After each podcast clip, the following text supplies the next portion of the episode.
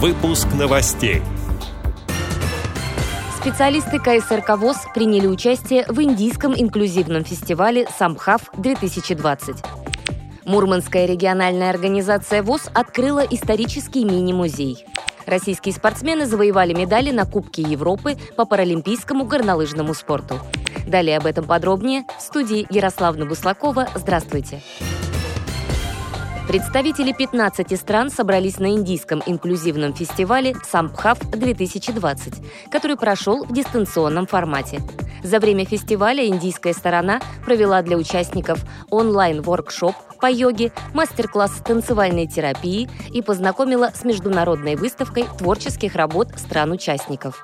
Российскую делегацию составили специалисты культурно-спортивного реабилитационного комплекса ВОЗ.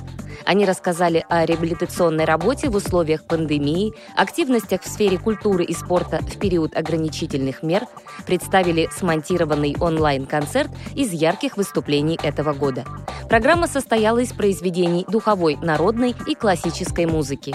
Генеральный директор КСРК ВОЗ Владимир Баженов отметил важность многолетнего сотрудничества России и Индии по вопросам реабилитации инвалидов по зрению. Хочется отметить, что уже на протяжении восьми лет культурно-спортивный реабилитационный комплекс Всероссийского общества слепых сотрудничает с ассоциацией по изучению исполнительных искусств. За это время около 50 российских инвалидов по зрению из Сибири, Урала, Приволжья, Кавказа, южной и центральной части нашей страны смогли посетить Дели и представить там свои знания, таланты. Этот год был непростой. Мы стали еще более ценить возможность личного общения и совместной работы. Но, несмотря на все ограничения, смогли собрать в онлайн-формате представителей из разных стран для того, чтобы мы поделились своим опытом работы в сфере реабилитации, открыть для себя мировые практики и снова встретились с коллегами. В Мурманской региональной организации ВОЗ открыли мини-музей истории отделения. Идея основания подобного музея зародилась еще в 2009 году. С 2015 началась работа по созданию экспозиции. Были привлечены денежные средства на ремонт помещения, закуплены мебель и оборудование. Одновременно с этой работой объявили конкурс «Жизнь и деятельность общества слепых Кольского полуострова».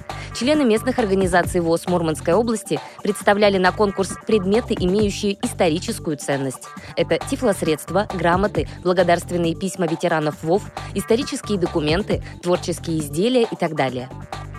Отбор экспонатов происходил по решению комиссии местных организаций ВОЗ.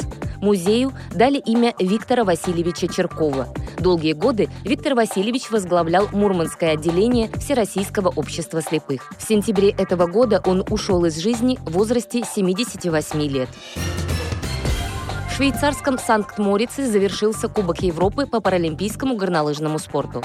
В соревнованиях принимали участие 86 спортсменов из 16 стран. Участники представляли спорт для лиц с нарушением опорно-двигательного аппарата и нарушением зрения.